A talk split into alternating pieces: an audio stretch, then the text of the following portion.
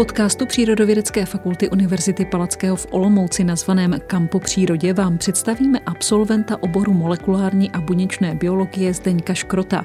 Tento vědecký pracovník v současné době pracuje v Ústavu molekulární a translanční medicíny Lékařské fakulty, kde se zabývá výzkumem léku Antabus a jeho využitím v léčbě nádorových onemocnění.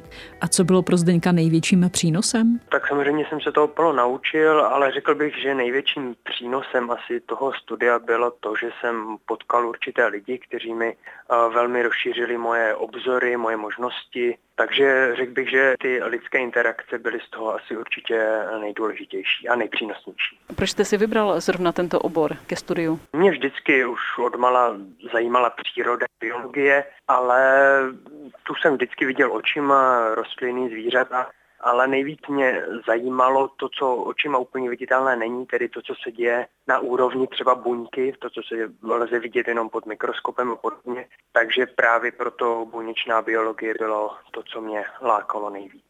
A přemýšlel jste třeba už na střední škole, co budete třeba jednou dělat v budoucnu, nebo vás to tehdy ještě nenapadlo? To musím uh, přiznat, že, že na střední škole ještě jsem neměl úplnou představu, protože ono i ty případné představy, co člověk může dělat, jsou často, řekněme, trochu naivní nebo jsou opřeny o reálné znalosti a zkušenosti. Takže já jsem nastupoval to studium spíš s představou toho, že to chci dělat, to mě baví, v tom se chci vzdělávat a spíš jsem to ze začátku, řekněme na té střední škole, bral spíš jako koníček. Jak jste se dostal vlastně k té pozici, na které jste? Jedna věc je, že velmi záhy po té, co jsem nastoupil na, na obor a na univerzitu, už v zásadě během prvního ročníku jsem uh, si byl naprosto jistý, že se chci věnovat vědě, zůstat nějakým způsobem ve vědeckém světě, na univerzitách a zabývat se vlastně bádáním nových věcí.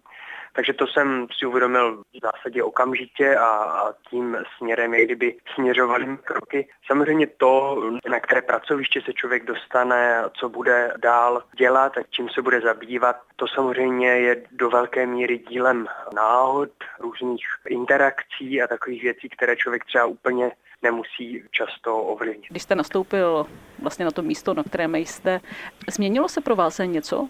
Měl jste jiné představy? V mém případě si myslím, že to byl opravdu velmi takový jako plynulý přechod vlastně ze studia opět do studia, protože jsem vlastně nastoupil na doktorát a v rámci doktorátu jsem, eh, jsem vlastně pokračoval ve své vědecké práci, takže to se velmi jak kdyby prolínalo a já jsem vlastně pracoval na tom projektu, na kterém jsem pak dále pokračoval na doktorátu už vlastně během studií, řekněme, bakalářských a magisterských, takže opravdu to bylo velmi plynulé a jenom jsem spíše měnil laboratoře, než styl své práce, takže bylo to velmi, velmi takové, jako, že jsem si ani nevšiml, že jsem vlastně ukončil studium a pokračoval jsem dál. Na čem v současné době pracujete?